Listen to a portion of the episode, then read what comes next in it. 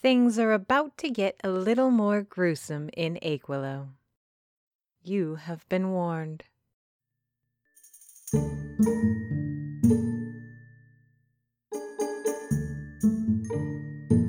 Achewillow. Chapter 4 Open for Business. Sort of. How exactly did I think all of this was going to go down? I think that in my naive and innocent way, I assumed I could somehow waltz into Achewillow in the morning and be out of there with the deed in my hand, ready to sell the cafe before the sun went down. It's not quite clear if I was simply intoxicated by the notion of wiping the counter of my life clean of misfortune, or if I didn't have the wherewithal to understand the scale of what I was attempting to do. But by the time night's fingers have closed on the town of Achewillow, I've hardly begun to unravel the knot of legal and administrative demands necessary to stake my claim on the Achewillow Cafe. Helen Edna, notary public, still has to verify my identity, but she was satisfied enough to hand over the keys to the property and leave me alone to explore it, and even stay the night had I wished to. Despite a voice as official as an avatar of legal red tape giving me a provisional nod of approval, it's the words of another Achewillow resident that cements reality in my mind. Olivia Figg seems convinced that I am indeed Doris Dufour's relative. What branch of the complex Dufour family tree we each occupy might be a little more complicated to unravel, but there's something in Olivia's way of spotting resemblances, even some I disagree with, that rings true. I'm still mulling these things over long after we pass the sign that announces her home Figg's Orchard. A large and dimly lit painted wooden sign calls out. Apples, she says, turning her little blue car into the driveway. Lots of people ask, but the answer is just apples. I'm sorry? The trip from the cafe and out of Achewillow proper has taken less than 10 minutes at a very leisurely pace. Olivia is a quiet and careful driver, never going above 40 kilometers an hour and slowing down to half that whenever we saw any signs for deer, moose, or raccoon crossing. They see the sign and they ask if we grow figs, but all we've got are Granny Smith, Lobos, and McIntosh. We had pears a few seasons, but they were too expensive to grow. Besides, we just need them for the cider. I want to pay better attention to what she's saying. The woman is, after all, showing me incredible hospitality. After the noises we heard in the cafe and her talk of demons, I sure as hell didn't want to spend the night alone in the apartment on the second floor. Says a lot that I feel more comfortable crashing at a complete stranger's place in an orchard in the middle of nowhere. In fact, the more I think about it, the more I feel like maybe that's not the best decision either. It's a modest little home where the Figgs live. A two story colonial building with a wraparound porch that sits in the shadow of an enormous barn. The words Figg's Orchard can barely be made out, their white paint on the side of the barn swallowed by the hungry night. This is Henry, Olivia whispers as we pass through the living room. The place is as cozy and quaint on the inside as it is on the outside. Knitted blankets crowd every piece of furniture, and a luxurious and intricate quilt covers the back of an old couch. On an adjacent armchair, one so old it looks almost like the cushions are melting onto its frame, lies what I suppose is Henry. For a moment, I worry that he might drown in his own saliva. It trickles out of his gaping mouth, the flickering light of the muted television glistening on his wet lips. I give him a timid wave that he can't see, unsure what else I'm supposed to do. At least it draws an amused grin out of Olivia. Let me show you to the guest room. To her credit, Olivia has an honest to God guest room. I know it's a guest room because it smells musty and unused. The bed is small and creaky. In fact, the floors are creaky too. And so is the door. The whole room groans and complains, bothered at being drafted into service after too long a time of neglect. I sit on the bed, holding the towel and bathrobe Olivia gave me before leaving me to get sleep. It feels too early for bed. Did I really spend an entire day in Achewillow already? The only answer I get are from the stiff springs as I settle onto the mattress. In turn, my stomach, empty and neglected, gurgles loud and angry. I realize that, in all the excitement, I forgot to even eat. Not since sharing breakfast with Gulliver, anyways. For a moment, I contemplate getting up and bothering Olivia for something to fill my gut.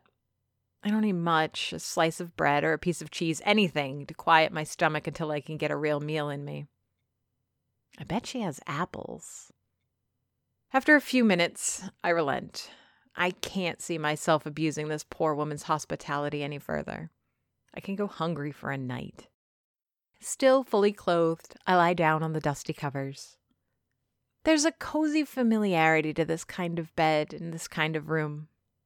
I remember when I was a kid, my parents would leave me at my grandmother's and I would get my mom's old room.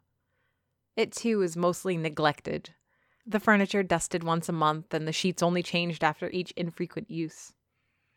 I wonder if this bed used to be Olivia's daughter's, or maybe her son's. The decor's so generic, it's hard to imagine who might have lived here. There are no posters on the wall, no knickknacks taking up space on the dresser. Even the drawers, who also creak when opened, reveal nothing about the room's original occupant. Sleep is elusive. The hunger and unfamiliar walls are only part of it, I just can't bring myself to close my eyes or even turn off the old struggling lamp. That was a demon. Olivia had said those words with such nonchalance. I've had customers order pumpkin spice lattes with more emotion than she had talking about a demon. Demons aren't real, and when I pressed her on the matter, Olivia waved my concerns away.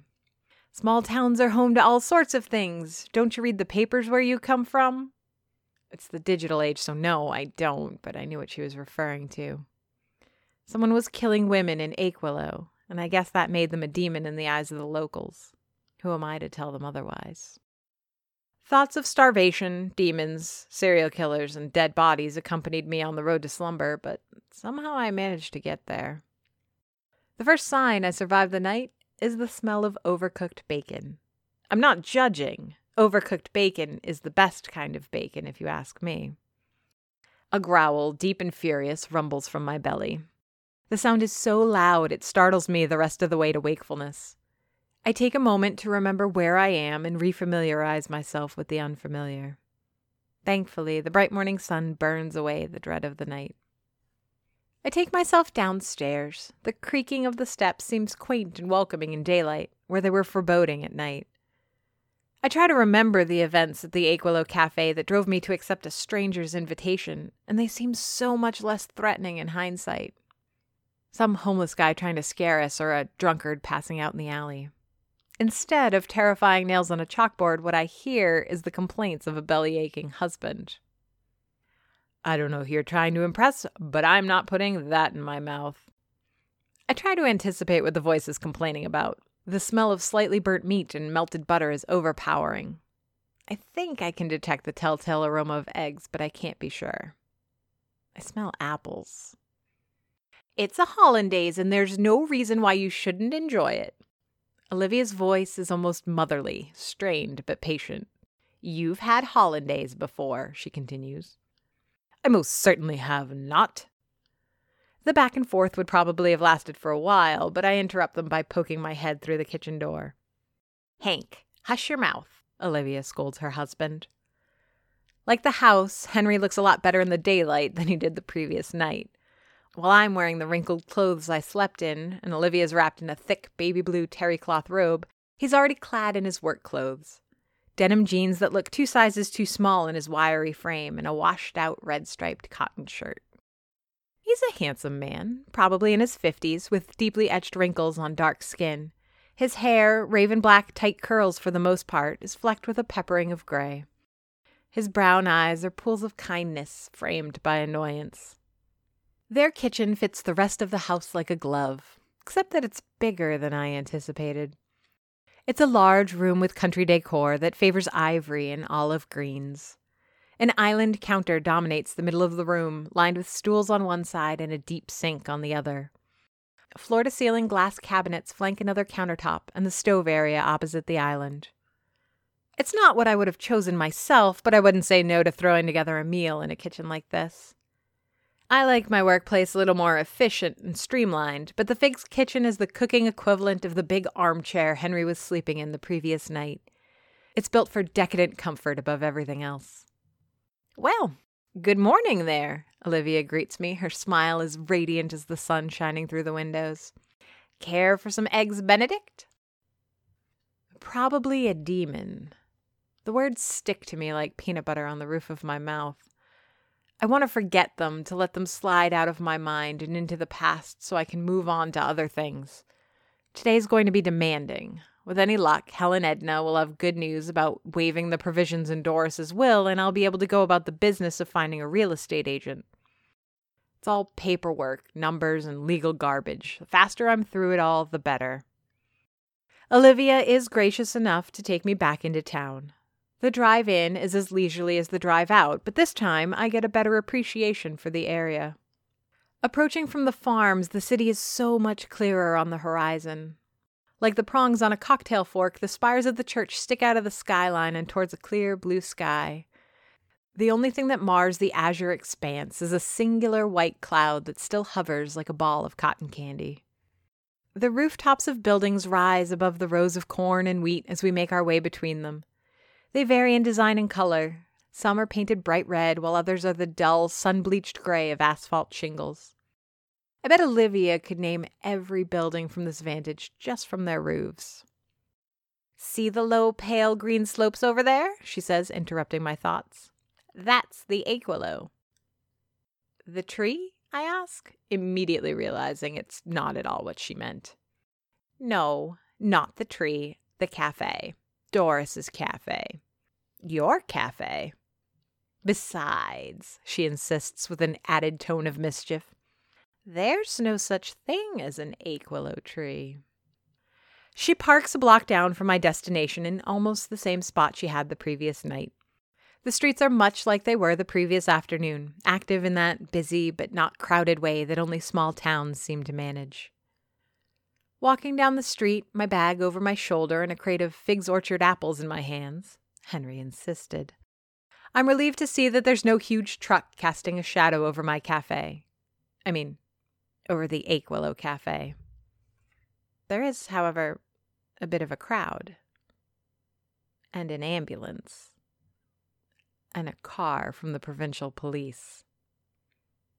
I hang on to the futile hope that this has nothing to do with the noises we heard last night for as long as I can. The crowd is being kept at bay by an officer and the bright warning of yellow tape blocking part of the cafe storefront and part of the alley.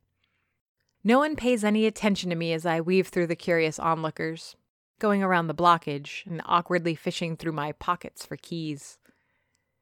I don't know who these people are. I don't know what's going on. I don't care what the murmurs and whispers about dead bodies and missing organs try to tell me. I just want to get inside and call Helen Edna. This is Achewillow's problem, not mine. Apple crate under one arm, my bag over my shoulder, and the ornate key in my hand, I open the door to the Achewillow Cafe. The tinkle of welcoming chimes cuts through the crisp air, spreading cracks through the hushed conversation on the street. There's a subtle trick to searing meat properly. When you put the meat in a hot pan, it sizzles, but at some point, the sizzle changes. It's a very small difference in intensity, but if you pay attention, you can hear it go from an aggressive hiss to a liquid purr. That's when you know to flip the meat. Something similar happens to the crowd assembled on Rue Principale as they hear the chimes' gentle ringing. Their apprehensive murmurs turn to something else. Whispers of murders and suspects and investigations melt into something with more excitement, hunger, and thirst. The crowd flips. Their attention is no longer on the alley and whatever lies beyond the yellow tape. They're all now turning towards the cafe, towards me. I close the door and make a point of locking it. I only switch on the lights near the kitchen and the counter, leaving the rest of the dining area dark. Still, the crowd forms an orderly line in front of the cafe, spilling into the street where yellow tape prevents them from staying on the sidewalk. This is your fault, I tell the coffee machine. Even though I've yet to figure out how to make the contraption brew a decent cup of joe, I still blame the thing. Why else would these people be so eager to get in here? Don't listen to what the commercials tell you. Coffee is the ultimate aphrodisiac. I set the apples next to the register and my bag on one of the stools. The shadow of a tree with branches on one side and spirals on the other covers the tables near the window. The Achewillow Cafe's logo, stenciled onto glass and projected on their surface. The commotion at the front of the cafe settles a little, the people in line getting comfortable with the wait until I open my doors to them. Little do they know, I have no intention of doing anything of the sort. It does allow me to notice, for the first time, the commotion at the back, in the alley. There's no avoiding it now. Whatever drew the crowd, the ambulance, and the police happened right behind the Achewillow, and it happened last night. Reluctant, then careful, and finally curious, I make my way to the back door. As I put my hand on the handle and twist the lock open, I catch myself hoping that all I'll find are those stupid raccoons. I can't imagine what they'd be doing that would make so much noise and cast adult sized shadows in the windows, but anything is better than what I'm sure I'll find instead. Whoa! One voice exclaims as I twist the door on its hinges. Hey, didn't anyone secure that? Another follows, angrier. Ma'am, a third, closer and calmer, interrupts. You can't be here. The man, clad in a raincoat over a business suit, flashes a badge and gently pushes me back inside. He makes an effort to twist me around by pulling my right shoulder with his free hand. He isn't brusque or violent, but there's something he doesn't want me to see. But I do. Probably a demon. Definitely a demon, I think. Maybe not one drawn from the bowels of hell itself, Certainly not a creature of cloven hooves and leathered wings, but what I see behind the cafe could not have been done by anything less than a demon, even if it's a very human one. Sitting with her back to the dumpster, I saw a woman. If the officer in the raincoat had been faster, maybe I'd have thought the woman to be asleep or unconscious. Her chin was resting on her chest, and her arms were lying next to her, limp and lifeless. If that was all I saw, everything would be fine. But that wasn't all. Back when I was a teen, soon after deciding that my life's path would be that of a chef, I got it in my mind to work at a butcher. As far as first jobs went, it wasn't bad. The pay was decent as a 16 year old could expect to get, and the hours were great. My plan was, in my adolescent wisdom, to learn about meat. I figured it would be a great primer to cooking if I knew where my ingredients came from. In theory, that wasn't a bad plan and I did learn a lot in the two months I was there. But on the first day, I almost turned in my apron and quit on the spot. My boss, some guy named Tremblay, thought it would be wise to give me a firm baptism by fire. His approach probably isn't wrong. If the girl he employs is going to turn green every time a carcass comes in, she's probably not going to be very useful to him. So, on my first day, my very first task was to assist in butchering a pig. Now, the animal had been slaughtered and bled already, so I guess it could have been worse. But I love animals. And if you think for a minute that dressing one for food is anything like the delicate clinical care of the autopsies shown on television, you're sorely mistaken. Butchering is as brutal and messy as the name implies. It favors speed and efficiency, not protecting the sensibilities of 16 year old Miriam Dufour. By far the worst part was removing the viscera. Tremblay had been explaining each cut and describing every part of what he was doing, but his voice vanished when he started pulling stomach and intestines out of the animal. He was drowned out by the drumbeat thumping of my heart and the soft moan in the back of my throat. I thought I'd toughened up since then, and maybe I have, but I wasn't prepared for that woman in the back alley behind the Achewillow. Like the pig, she too was missing her guts and just like the pig, she seemed to have also been bled. Except there was no pool of crimson gore around her, and I could see straight through the gaping hole in her abdomen to her spine. The internet didn't have much to say about the murder victims in Achewillow, and I think I know why now. The police probably want to keep this thing as quiet as possible and avoid panic. Who wants to be the first to admit there's a demon in town? Coffee? The man in the raincoat is looking at me.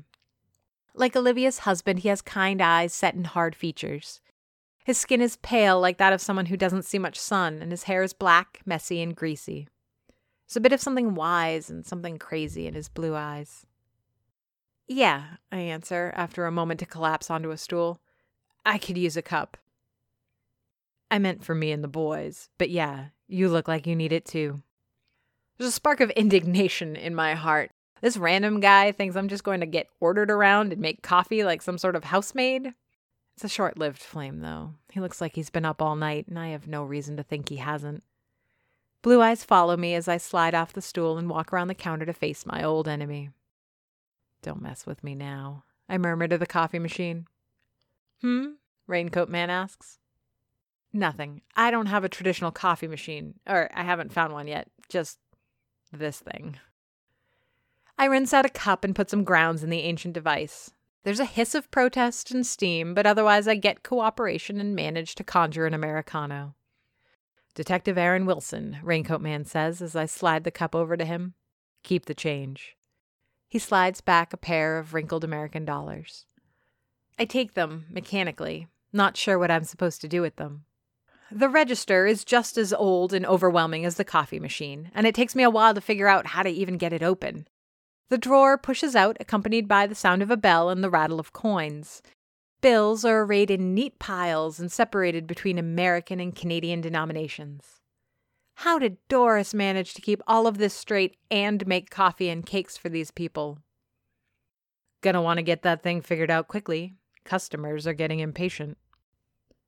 Detective Wilson isn't wrong. Faces are pressed up against the glass, and some people in line are even waving dollar bills to highlight their intention. I don't get it. Aren't there other coffee shops in Achewillow? The steampunk monstrosity doesn't even brew that good a cup. So what's with the fanatical fervor? For a moment, I think that maybe Doris was some sort of pastry wizard, but there's clearly nothing in the display. So what do these people want? The question doesn't stop me. Like an automaton, I walk into the kitchen and look for some more cups or mugs. I find a whole tray, along with all the plates, bowls, and utensils I might need, stashed next to the dishwasher, behind a towering stack of boxes that Gulliver delivered over the previous weeks. Still under the spell of trauma, busying myself to avoid thinking of the body in the back of the cafe, I take down the chairs from each table and switch on the dining room lights. There's a voice in the back of my head that warns me against opening a business I'm not really sure I own and that I don't have any intention of keeping but like the spark of indignation, it snuffed out almost immediately. I do all this under the quiet, watchful eye of Detective Wilson. When I steal a glance in his direction, he nods in approval. Go on, he seems to say without a word. I realize that he's doing this on purpose. Keep the civilian occupied and out of his people's hair, or give the girl some busy work so she doesn't fall apart after what she's seen. It's working so well that I don't even think of calling him out on it. In time, I manage to gather my wits again, but not before I have a coffee shop full of customers on my hands. Not only that, but I'm looking out into the dining room, my hands covered in flour while kneading dough. There's a bowl filled with sliced apples from the crate Henry Figg gave me, bags of sugar and cinnamon on the counter. It figures, even in a daze, if left alone in a kitchen long enough, I'd start cooking.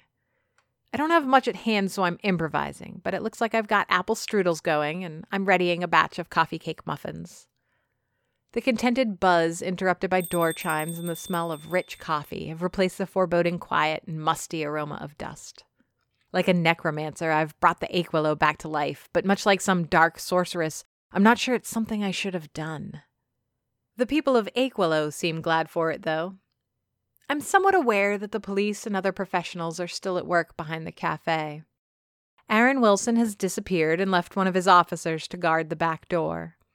Red lights serve as a reminder that EMTs and a coroner are still examining a murder scene just a few meters from where I am basting bread with an egg wash.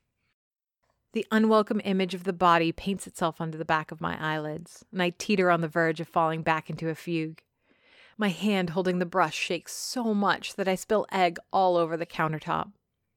I hear the bell next to the register ring, announcing a customer that needs my attention, and I have never been so happy to go make coffee.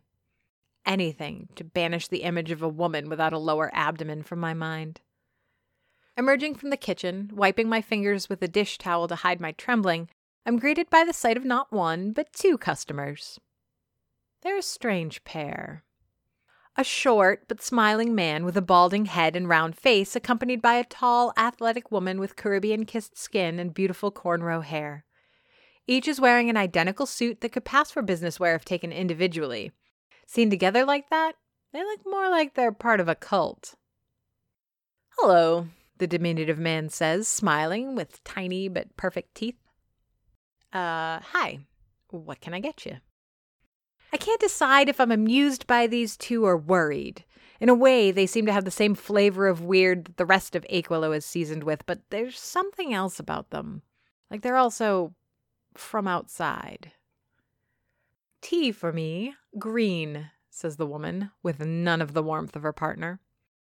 I'll have an espresso, the short man says. Also, we'll have this. Short man points at my display. It's still anemic, only a few hastily baked cookies take up a single row. Basic chocolate chip that I barely remember scraping together an hour earlier. I ring them up, and while Shorty pulls out his wallet, I grab a cookie and slip it into a small paper bag with a tree printed on it. It hits me why I fell into doing this as a means to escape thinking about the corpse. Between cooking and serving food and drinks, I find all the ingredients for comfort and security. It's familiar and simple and easy and safe. I know how to do these things with my eyes closed. The cooking fills my heart so I don't have to feel for that poor dead girl. It's the tall woman who takes the cookie, and I spot crucifix shaped cufflinks on her sleeves as she takes the treat from my fingers. Without so much as a thank you, I might add. So, they are from a cult, I suppose, just a much bigger one than those people in white robes, I guess. Thankfully, the coffee machine maintains our current truce and doesn't fight me too hard to get an espresso made. I wonder for a moment if perhaps I've tamed the beast, but I'm instantly punished for my hubris by a scalding rogue jet of steam from the monster. And that's when I spot them doing it. As I'm waiting for water to boil so I can give the rooter of the pair her tea, I notice them slipping the cookie I just sold them into a plastic bag, the kind you use for lunch sandwiches, or for evidence. I want to have some sort of reaction, but I don't even know where to begin. It's their cookie now, I guess. They paid for it. They plan on eating it later? Are they investigating me? For what? A way to ask them what they're doing is still taking shape in my head as I hand them their drinks. Again, no sign of gratitude. Plus, they pay me with an odd mix of Canadian and American money that I now have to sort out and make sure I give the correct change. By the time I've got it figured out, they're gone anyways, having wandered to one of the tables in the dining area. Who the hell do they think they are? I ask aloud. I don't expect an answer. I don't expect anyone heard me, in fact. But there's a familiar shuffle of a raincoat and the pulling of a stool from just across the pastry display. Them, they're the Inquisition. Or at least that's what their business cards say. Detective Wilson, I. Why is it so hard to say these things? I want to thank you. For what? He shakes an empty cup, the same one I gave him earlier after he urged me to make him and his people coffee. I take it from him and raise it to my face. For this, for urging me to do something and not think about what I saw. Again, I get no trouble from the coffee machine. Our truce seems to have been reestablished, though I give the steamer a wide berth. I just wanted coffee, Miss. Oh, I'm sorry. I never introduced myself. My name is Miriam Dufour. I guess you could say I inherited the place. Ah, I thought I saw familiarity. Welcome to Achewillow. Oh, I say, handing him his cup filled anew. I don't intend on staying, just settling the estate. Can I ask you a question? He reaches for his pocket, intent on paying me for the drink, but I wave my hand at him, telling him that, at least for now, his money's no good here. Only if I get to ask you one myself, Miss Dufour. I'm not sure if we're flirting. I don't think so, but then again, I've always been terrible at this sort of thing. We sure are being playful and obtuse about asking questions for casual conversation, if that's what this is. Absolutely. What do you mean by the Inquisition? Like the Spanish Inquisition? Detective Wilson takes a thoughtful sip of his coffee, careful not to burn his tongue, but also apparently so he can put together his thoughts. I've never checked with the Catholic Church or asked them any questions about it, but that's how they introduced themselves to me when I got transferred here. I don't see them at church on Sunday, and I don't know that there's still such a thing as an inquisition, but that's what they say they are.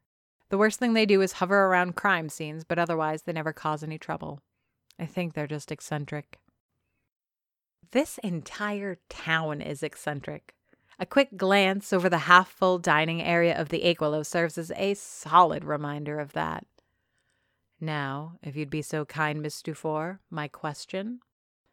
I nod, still unsure where this is going. Where were you last night? Achewillow is written by J.F. Dubeau, narrated and produced by me, Amy Frost. If you enjoyed this podcast and would like to hear more, please rate and review us on Apple Podcasts, Google Play, or your preferred podcast platform. You have no idea how much it helps. Questions, comments? Email us at achewillow at gmail.com. Follow us on Facebook, Twitter, and Instagram under the username Achewillow.